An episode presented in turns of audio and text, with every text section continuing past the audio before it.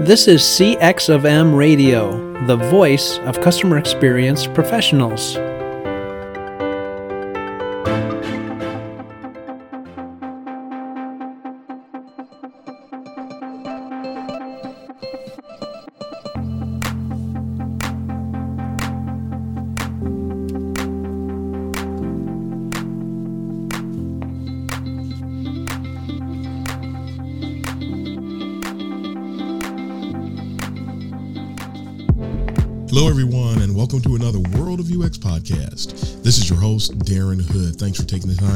To join me on today. A special welcome, as always, to those of you who are joining us for the very first time. It's your first time listening to the World of UX with Darren Hood. You can catch us anywhere where podcasts are available, and new episodes are going up simultaneously as these are published now to YouTube. You have a static background, but if you want to just listen while you're on YouTube, you do have the ability to do that there as well. So feel free to join us wherever it is convenient for you.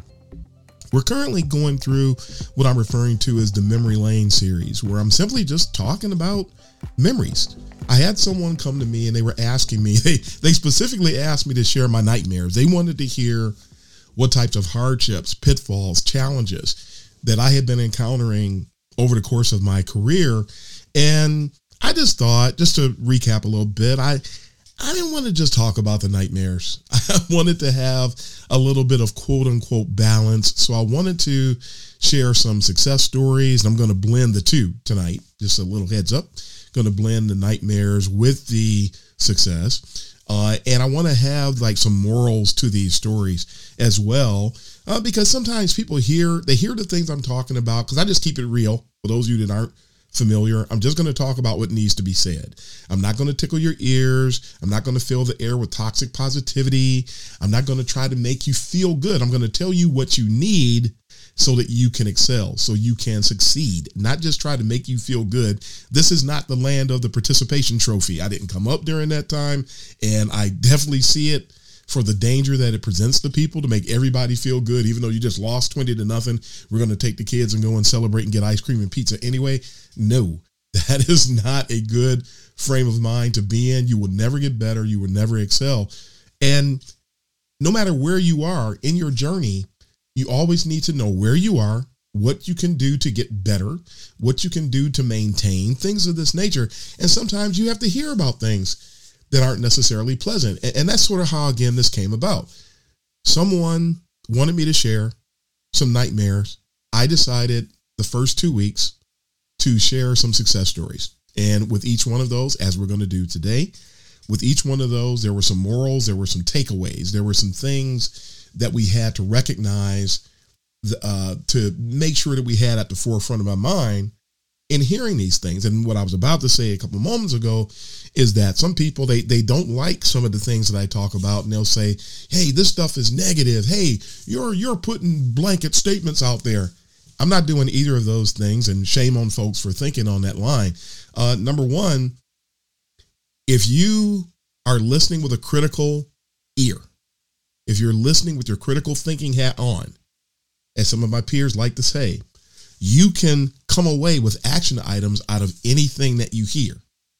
There's something to do, something to maintain, something to correct, something to overcome. There's always something, no matter what is said. So, and people, if you're just looking for somebody to tickle your ear and you don't get anything to tickle your ear, then no, you're not going to get anything, but uh, you know you're not going to get that listening to me. So I'm not even worried about that, and I'm not going to kowtow to that. I'm not going to I'm not going to compromise with that uh, because I know it's dangerous. I know it's destructive. I know it's counterproductive. So I'm not I'm not buying into that. And if you don't like it, hey, you got other podcasts you can listen to. Frankly, so I'm I'm not going to buy into that because I know it's very disrespectful as well, and I'm not going to disrespect my listeners by giving them something to tickle their ears. That's just insulting. It insults people's intelligence you're you're undermining someone's adulthood when you do things of that nature. So we're going to tell you what you need to hear. Period. Someone said that I make too many generalizations. Do I really? No, I don't. That's just somebody looking for something to criticize because they're trying to find something. People who are narcissists, people who are trolls, are going to find something to criticize no matter what you do. So fooey on them because you could give them a million dollars and they find a fault with that. So we're not worried about them because that's just the way they're they're made up. That's the way that their mind works, and that's not profitable. And you, nobody wants to be in that position. It's not a good place to be. What I do do, however, is anytime I do a presentation, I start at the top. I start with the very basic components, lay the foundation using the basic stuff. Because if I just jump straight to the details, who said that people understand that? I have had over 5,000 speaking engagements, and, and I am not hyperbolizing. I've had over 5,000 speaking engagements in the last 20 plus years or so. I know how to address people. So I'm not worried about somebody criticizing. I'm going to come across general first, yes. And then there's a lot of detail under that. I'm not going to present the detail first. That's what somebody who doesn't understand how to address people and how to build people would say because they don't have that kind of a history. They don't have that kind of understanding about how to build people. I've been building people for 40 years, over 40 years. So, sort of tell you age on that. But, uh, so, no, if somebody feels like that, shame on them. That means that they're going to fall short. And there's something they're not going to be able to digest. Uh, but there's always going to be critics. There's always going to be haters. There's always going to be people that are upset because the light is not on them, basically. So just we don't care anything about that. And, and, and, I don't care about people. Somebody told me once, there's somebody who really admires you. Uh, they're wondering why you blocked them and this, that, and that. I, I block them because I don't have time for people who have that type of a mindset. I don't argue. I'm not going to debate with you. Uh, we can have a healthy debate, and that's because we're just trying to uncover something. But in general, I'm sort of kind of not even going to do that. I, I, it, it sort of turned my stomach just to even say that. I'm not going to debate with you. If you have something to offer me from an informational standpoint, I want to hear it. If you have a perspective that varies from mine, great. I'd love to hear it because there is no one way to do everything. So I'd love to hear it. I, am I'm, I'm doing the channeling Bruce Lee on this one. The, the man was great at what he did, but he still wanted to see what people in other martial arts styles, what they brought to the table. And he never just took what he had to offer as being the top of something. He wanted to learn from other people and in many cases incorporate it into his own. So this is Darren Hood's show. This is Darren Hood's time. This is Darren Hood speaking. And now, if you blow off what Darren Hood is saying, you're going to end up suffering the consequences in some way, form, or fashion, because that's just the nature of the, the information I'm sharing with you. Uh, that, you know, I, all I'm basically telling you is when you really pare it down to its most base uh, points, its most rudimentary points, I'm, te- I'm telling you things like don't drink Drano. I'm telling you something that's the equivalent of when the light turns red, stop. Matter of fact, when it's yellow, make sure you slow down. Everything that I'm saying is, is on par with these types of things. It's it's basic, and then we branch out. So that's the way I have always addressed people. That is the way I will always address people. I offer no no uh, um, apologies at all. And so let somebody think what they will, because I'm not playing the gaslighting games or any of that stuff that is has become extremely popular these days, and sadly, especially in the world of UX. So I wanted to sort of tell you where we've been, where we're going. This is Nightmares Night, Nightmares Night number one. Uh, but I also wanted to say before I get into the nightmares, we're already eight minutes or so in. Before I get into the nightmares, I wanted to to make sure that I mention this is a very difficult challenge. Uh, someone asked me to share some nightmarish stories, and I have very carefully selected three for tonight. One has to do with dealing with leadership. One has to deal with interviewing. So I've got an interview nightmare, and one has to do with with um, collaboration and and teammate challenges. These things are all real. So I wanted to be very careful to pick stories that I could share with the listening audience that will some of you will be able to relate to it immediately because you're either there or have been there. And maybe it was a challenge for you and you didn't know what to do. And this will give you some ideas. Maybe you're dealing with it now and you'll get some ideas as to how to manage this thing. All in all when these three stories are done the practical application of what i'm talking about i'm hoping that they become clear so you know how to address these things there are way too many people out here trying to paint a picture that UX is this easy thing. There was a post on LinkedIn the other day where somebody said, Hey, you want to get into UX? Here's five easy steps. Uh, a, a little number like that and the phrase easy steps do not go with UX at all. And anytime somebody is saying that, you're overselling somebody, anybody who's doing it, they're overselling someone, they're oversimplifying UX, and they're setting up that person for a bunch of heartache down the road. You need to know what lies ahead. And and when you know what lies ahead, when you come to the easy spots, yeah, slide right through it. Anybody can slide through that. But what happens when you come into the tight spots? What happens when you run into the, the potholes and the pitfalls and the challenges and the lack of support and leadership or or cantankerous team members, somebody who's supposed to be on the same side as you? When you encounter these types of things, it's you and that situation, no matter how many people are involved in it. It's you and that situation. And if you want to navigate it correctly, if you want to achieve success, you're going to need to know how.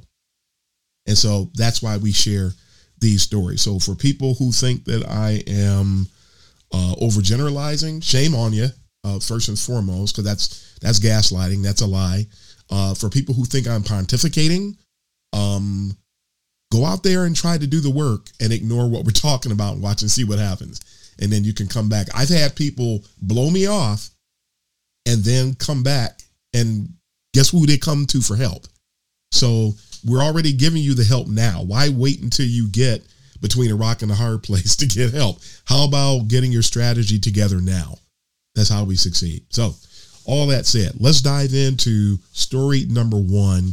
And, this story, again, leadership. This has to do with a nightmare, a nightmarish situation that was associated with leadership. I worked at a company where I was tasked to head up an initiative. We wanted to start doing more research. We knew we needed to start doing more research and and I was brought in to like be a senior operator in this in this operation and one of the things I felt they knew they needed to do more formal research. I knew we needed to do more research and I thought that it would be good for us to start looking at the different tools on the market. And we're talking about your remote usability testing, those types of tools. So your UserTesting, UserZoom, TryMyUI, a few shout outs there, UsabilityHub on the lower end of the spectrum with things like that. We knew we needed something like that so that we could get more work done in less time and we could start to to do more benchmarking work from a research perspective and we could start to cover more ground and obtain more data to inform the work that we were doing. So here I am launching out and I was responsible for we had a in this company we had a committee that anytime somebody wanted to secure a tool there were steps you had to go through.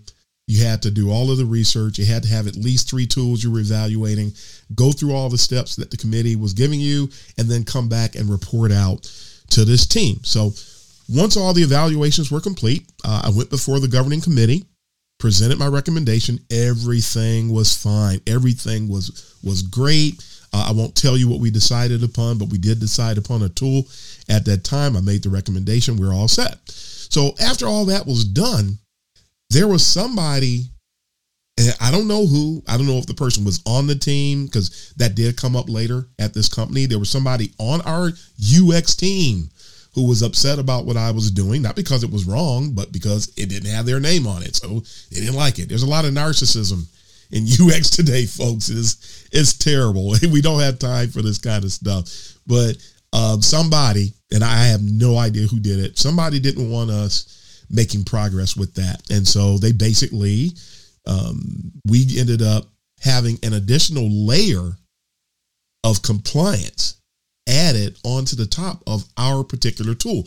We didn't hear about that happening with anybody else, but it happened when we were trying to secure the license for the and get the contract signed for this remote usability researching tool. So we go into a meeting. I show up the meeting. There's a VP and there's another leader in in uh, IT in this organization.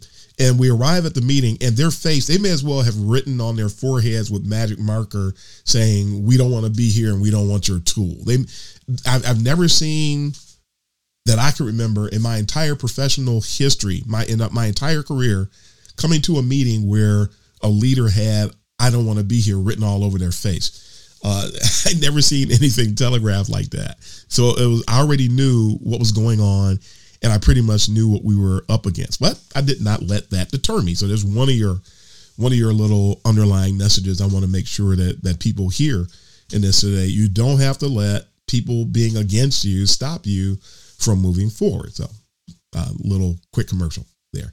So, I was shocked, however, about what happened next. I, I wasn't surprised about the way that they pushed back and things of that nature, but it's the way that they did it that qualified it for being a nightmare. To the extent I made a comic strip and and told this story once before. So some of you familiar with Tales of the Indescript, you your Tales from the Indescript, you have seen me talk about this in the comic strip. So uh, we the, the VP said to me after we were done with the preparation, one of the things he said was, he said, well, you know, uh, we don't deal with B2C. All of the examples that you have here are B2C.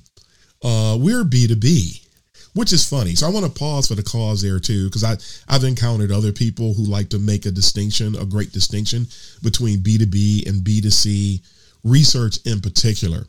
I got news for you. And, and for those of you out there that are interested in doing UX the right way, let me fill you in on something.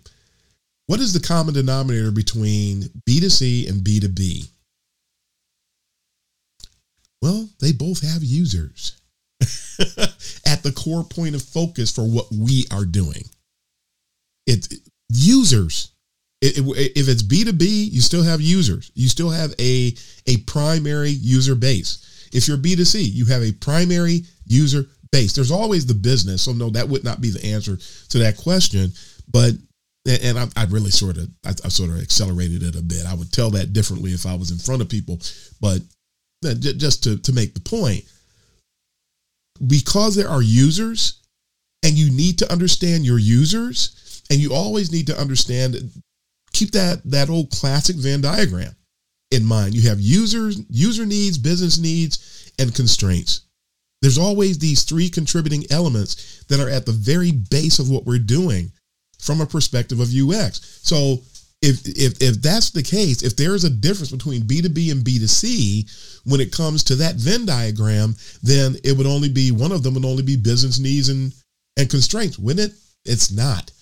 All you do is shift your focus that it's no longer the, the the the mental models are different the where these users reside are different but they're still your main users and so user experience work always focuses on those users so that we make sure to understand who it is that we're catering to whose needs are we are we solving so that we generate wins and profitability for the business it just shifts they're just business people that are doing it. And I heard him say that, and I'm going, okay, no, well, you don't understand that.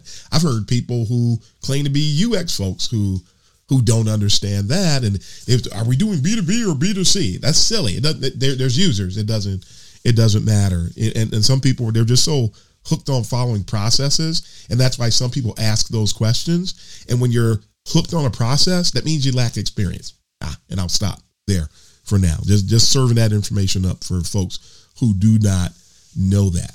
What he did next, though, was even worse. He said he had been designing for 10 years and never needed any solution like what we were trying to secure. And he did carefully, however, omit the fact that he had only been designing for mainframe. Uh, that is downright laughable. And then the person that was with him, the person I called a lackey, uh, he agreed with the person. He had never designed anything in his life prior to being in the leadership role that he was in. He was basically in a, a uh, an experimental promotion. He had never done any work, and I'm not being mean. I'm just saying, I'm just telling you what the facts are. with regard to that situation. So you got one person who had been designing mainframe, another person who never designed anything. They both shot down everything we were saying. They used flawed arguments to disprove of what we were saying. So whoever sicked them on us got their wish because the presentation that we gave them got shut down, even though we had already gone through the organizational process and passed all of their tests and checked all their boxes, dotted all their their I's and crossed all their T's. So the person felt that they were successful. They shot down something Darren Hood was doing. So, you know, because it was it was personal. Uh, and people say, "Don't get it personal." Well, sometimes it is personal, and and that one was personal. Uh, so it was really really silly, and it was really going to cripple the organization because then we could not do this research any longer that we set out to do. But I said that we were going to blend in a little success story uh, with some of these uh, uh, nightmares that I was going to be sharing with you now. Um, oh, when I realized what I was dealing with and I saw the way they were coming at us, I'm like, I'm not going to debate with them in this session because it's not going to get anywhere. They were determined to shoot us down when we came in the room. So uh, we have to learn when you're going to operate in UX. One of the things we've always been taught, I don't think it's being taught anymore, not to a lot of people that are coming up in UX now. So I'm going to share with you now. Learn how to pick your battles. Don't fight every battle. Pick your battle. Which one should you fight? Which one should you back off on? And which ones, which time should you compromise? You, it's critical to know how to navigate these types of things. And yes, you will learn how to do it. For those of you that are up and coming in UX, you'll learn how to do it as you go through your career. There is no fast track anywhere. So stop stop drinking that Kool-Aid and believing that. There's no fast track anywhere. You're going to have to learn and sometimes through trial and error. Sometimes you'll fight a battle, you'll find out you shouldn't have fought. Sometimes you'll let a battle go and you found out you should have fought it. So you're going to have to learn this as you continue to grow uh, in in UX today. But the good news is, just a few months later, the next thing you know, the signature was on the dotted line and everything was set to go. So eventually they did get the research tool. They did sign a deal. I will say now they did sign a deal with UserTesting. Uh, .com. Everything worked out well, and we had a success story. And I don't know what happened. Uh, right, it, it got signed right before I left, so I don't know what ended up happening with the person who fought against what we were talking about before. But um, no, he ended up losing that one, and the and the team was able to start doing more research. So happy for that success story. So that's the end of that particular nightmare. But sometimes leaders don't get it, and and it's going to happen that leaders don't get it. That doesn't stop us from being excellent. It doesn't stop us from being professional. So I'd encourage people to continue doing the right thing no matter what and no matter how things would be going in your favor or against your favor. Don't worry about that.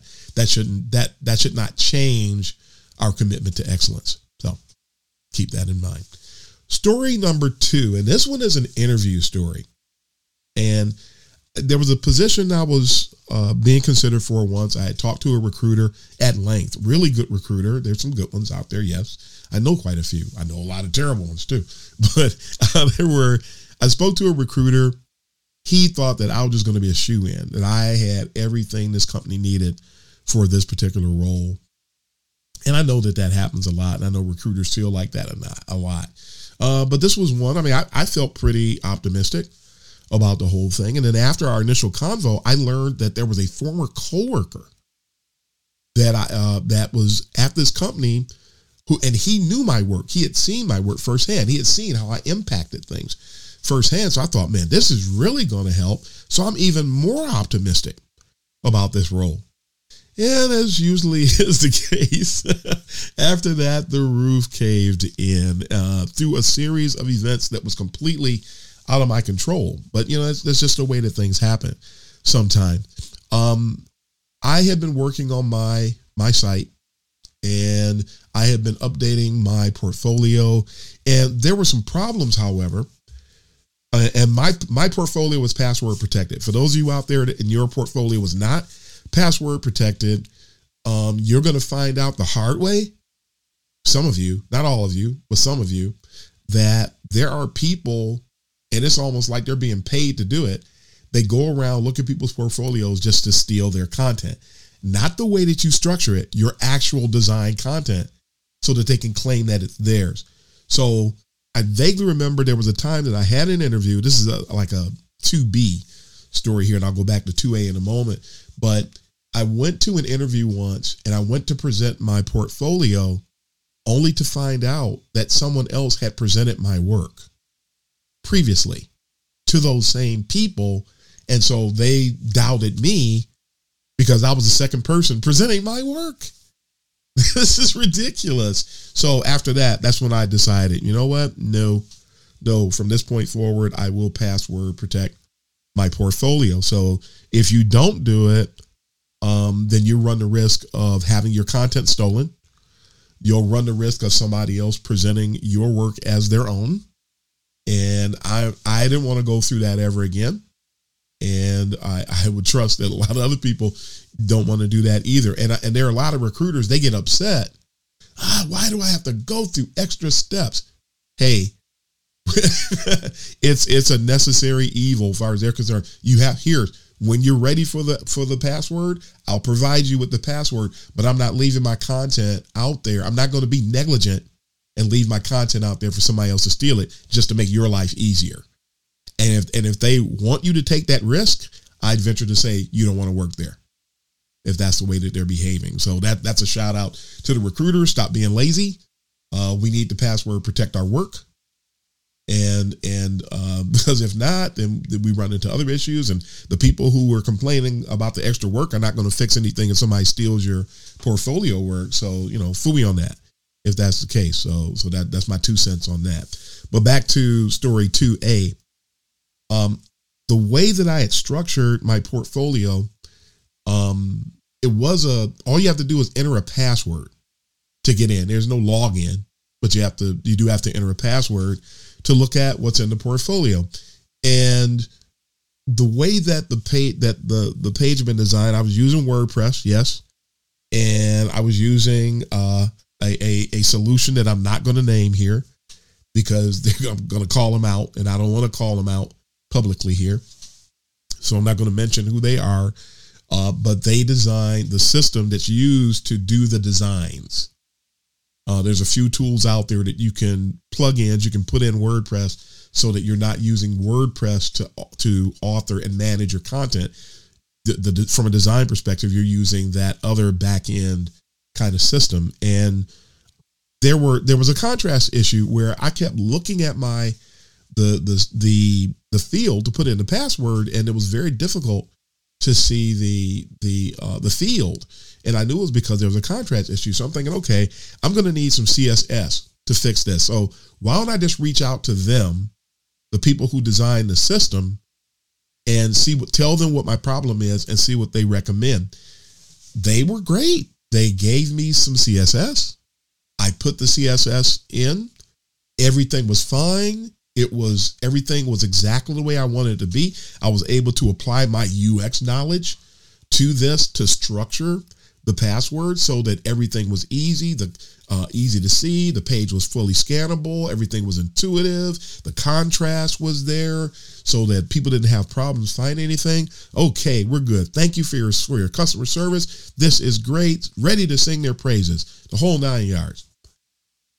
Until um, for this particular job, I went to give them my my portfolio. I actually went back and looked up the email and getting ready for this episode. And I still have it. I didn't realize I still had. I still have the email where I sent the person my password and the person complained because he said he couldn't see the the field to enter in the password. I'm going, wait a minute. I just added the CSS to fix this like just a few days ago. How, why can't he see it? I looked at it. I tested it. I know everything is set. And I wrote to him and I, I let him know. I sent him a screenshot and the screenshot pointed at the field. This is where you find it. And he just he just sent me one note back and he said, maybe they need a UI person. And when he said that, I knew that I, my candidacy was over at that point. I never heard from anybody again. He blamed me for the site not working when I found out that the company that I had just talked to the company that had just given me the CSS changed the code for their system on the back end, it overwrote my system and it and it deleted basically the CSS. My custom CSS that was in WordPress was gone. And so now people who were trying to view my my portfolio all of a sudden couldn't see the entry field for the password any longer. And the the hiring manager or the person who had input with the hiring manager in this case ended up thinking that it was my fault. He blamed me. But you know what? Um, that's a nightmare. It's an interview nightmare. These things happen.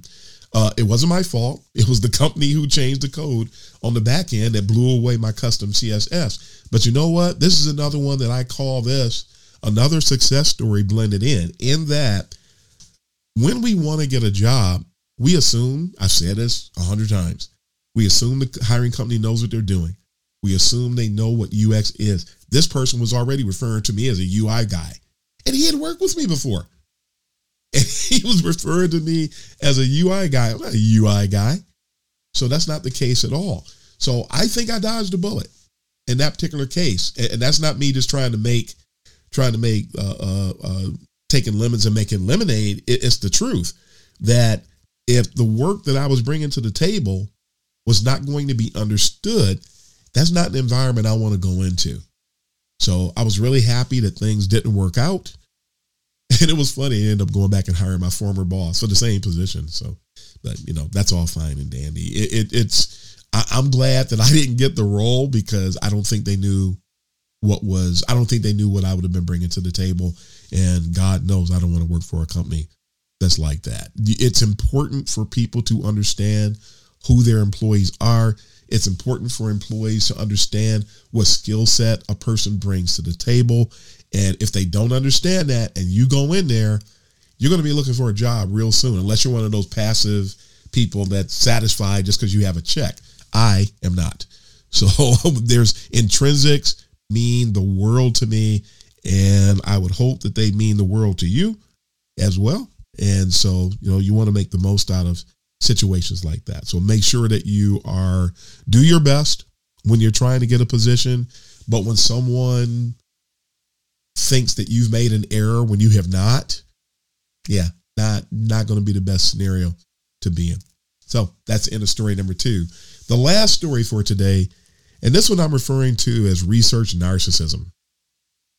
That's right, research narcissism. I was preparing for a research project and I had to deal with somebody.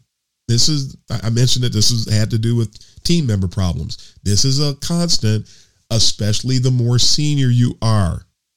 Real seniors usually catch it from people who are threatened by our skill, our presence, our acumen they they they should be happy we're on the team. They should be looking to learn from us, partnering with us. Instead, they're always trying to. It's, it's a jail yard kind of mentality. You see it in movies. You know, they they, they come into jail and they try to find who the toughest guy and the biggest guy is, and they feel like they're going to by taking that person down or making that person look bad that they're going to vault themselves up. It's a very dysfunctional mindset that people have, but that's not just happening at jail. That's happening in corporate America. There are people who do that because they don't want to play second fiddle. These narcissists and psychopaths in the workplace, there's a lot of it today. The, these EQ deficient people, huge problem. So, at any rate, I'm preparing for a research project and I had to deal with somebody who took umbrage to my presence. What kind of things were they doing? They would talk to me about things I already knew how to do. And and uh, I remember there was one instance where the person was they started asking me general questions like they were quizzing me about about research. And, and i'm thinking this is a ridiculous conversation. And i remember once starting to talk about formative and summative research and i didn't even get the word summative out of my mouth. The person began talking over me uh, poo-pooing off what i was saying. And i know Jeff Sauro a lot of you out there know and i love jeff love his work. I love what he does and that doesn't mean we're going to agree on everything. And he says that we should not use the words formative and summative. And, and you can go out to his website at measuringu.com and you can look up the article where he talks about the, the how we shouldn't use formative and summative. And some people apparently have seen that he wasn't trying to to endorse the behavior that some of these people are taking on. When this person heard me talk about formative and summative, they began just immediately blowing off anything that I was saying, figured I didn't know what I was talking about. Why? Because Jeff Sauro said A, B, C, D, and E. Jeff didn't tell you to go and disrespect anybody. So, you know, that's not Jeff's fault. That's his perspective. I'm still going to use formative and summative. I know what I mean. I can break it down. And we're not going to use the words formative or summative when we're talking to stakeholders anyway. Those words are going to come up when we're talking to other UX people. So you can use whatever words you need to use as long as you're going to explain it and everybody can agree on it. But but when somebody doesn't use your word and then you try to invalidate who they are, that that's ridiculous and that's very amateurish. So people shouldn't be doing things like that. But that's what happened to me. So and I'm still I will never stop using the words formative and summative because I know what they are. When you're formulating things in the beginning, that's formative. When you're doing things you're trying to summarize or do the the validation at the end of the things, you're summarizing. That's where the word summatives comes from. So either you're doing it early or you're doing it late. They're using different terms that mean the same thing. Just ridiculous types of things that are going on out there that people are choosing to bicker about. It's, it's really sad. It's silly. And people are doing it a lot of times just to stake their claim, not because they're trying to make things work for everyone. So that's really, again, sad and amateurish. But at any rate, person began again telling me about things I already knew because they were trying to create a false narrative about what I brought to the table. And some people were are really silly enough to believe any lie that somebody tells them. It's just sad, sad stuff. The person didn't attend one of my meetings without being disruptive or commandeering the meeting. They would they would actually come to my meetings and take over the meetings. it did it didn't matter if I said something uh, that they didn't like. They would just talk over me. Sometimes they just talked over me just to talk over me. I mean, this this stuff would go on a lot. Anything I said, they would ignore it immediately and do the the direct opposite of what I just said, or do anything just to contradict what I said. And anything that I said, they would just downplay it. And these are people don't realize it, and some people under the sound of my voice might not know it. Go look it up. What I'm about to say. These are standard narcissistic manipulation tactics.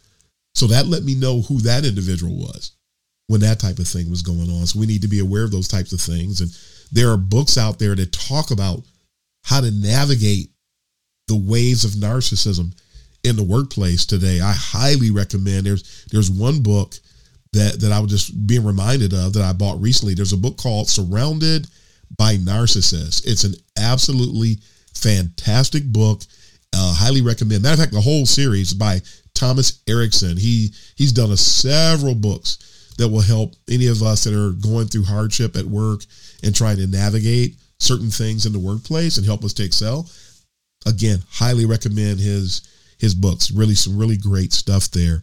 But at any rate, so the person is engaging with these narcissistic tactics and and one of the most powerful, I'll give you another example, one of the most powerful data points obtained during research is the verbatims, the, the things that the research participants actually say. Everybody loves them. Researchers love them. Stakeholders love them. Everybody just loves them.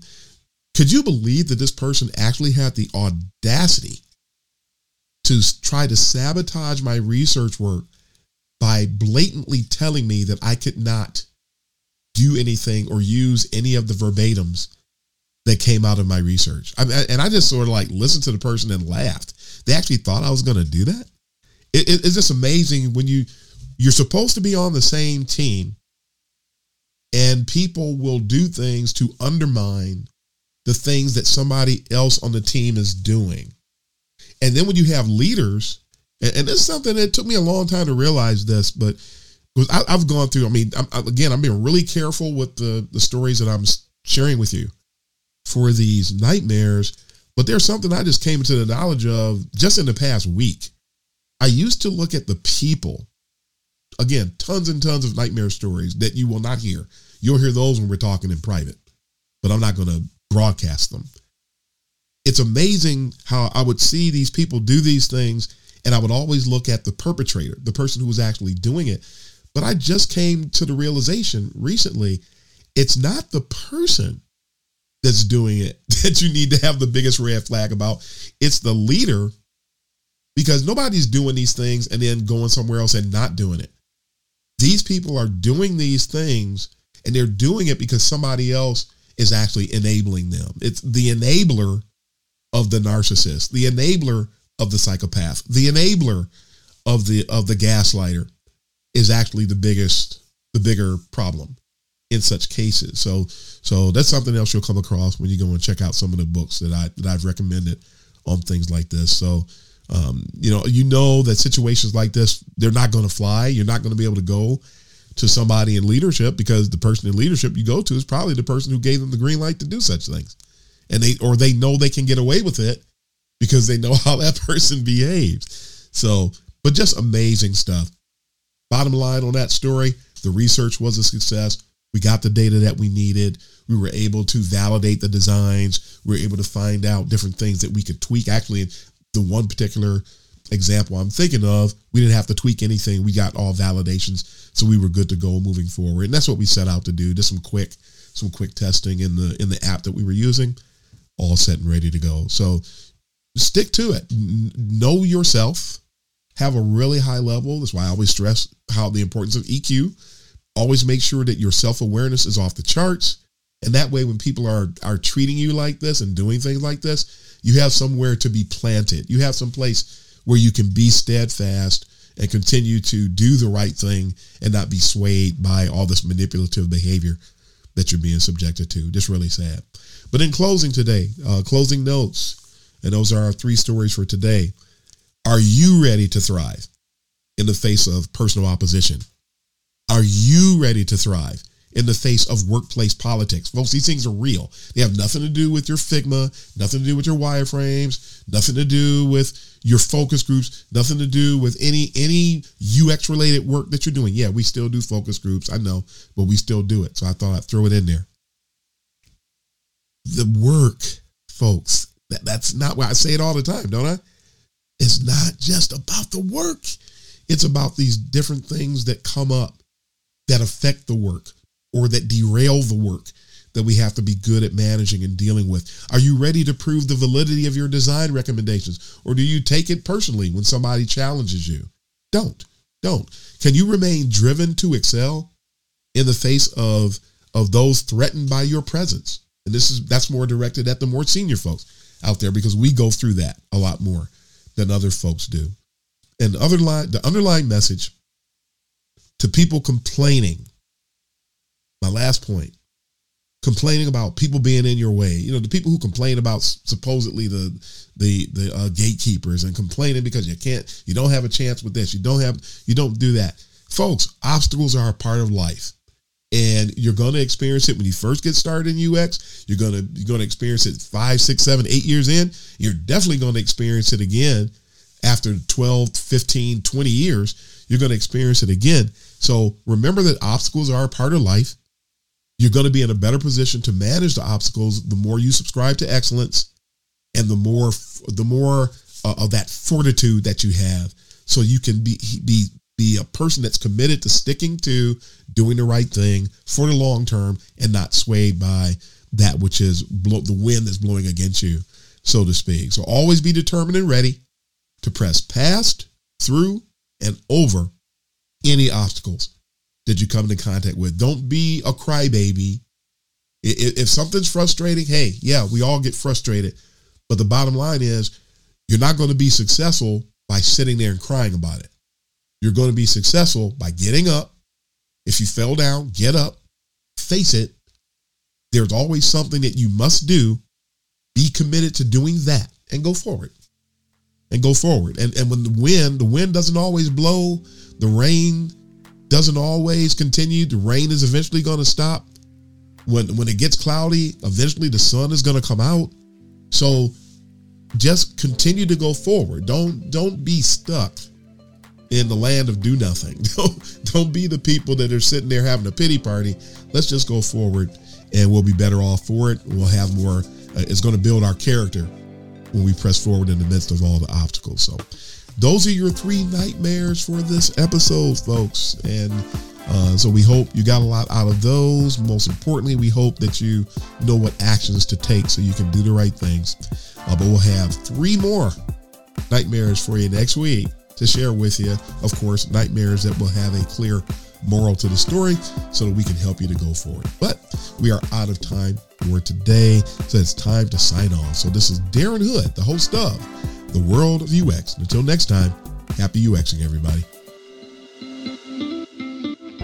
Thanks for joining us for this session of CX of M Radio. Be sure to rate, review, and subscribe to the show and visit cxofm.org for more resources.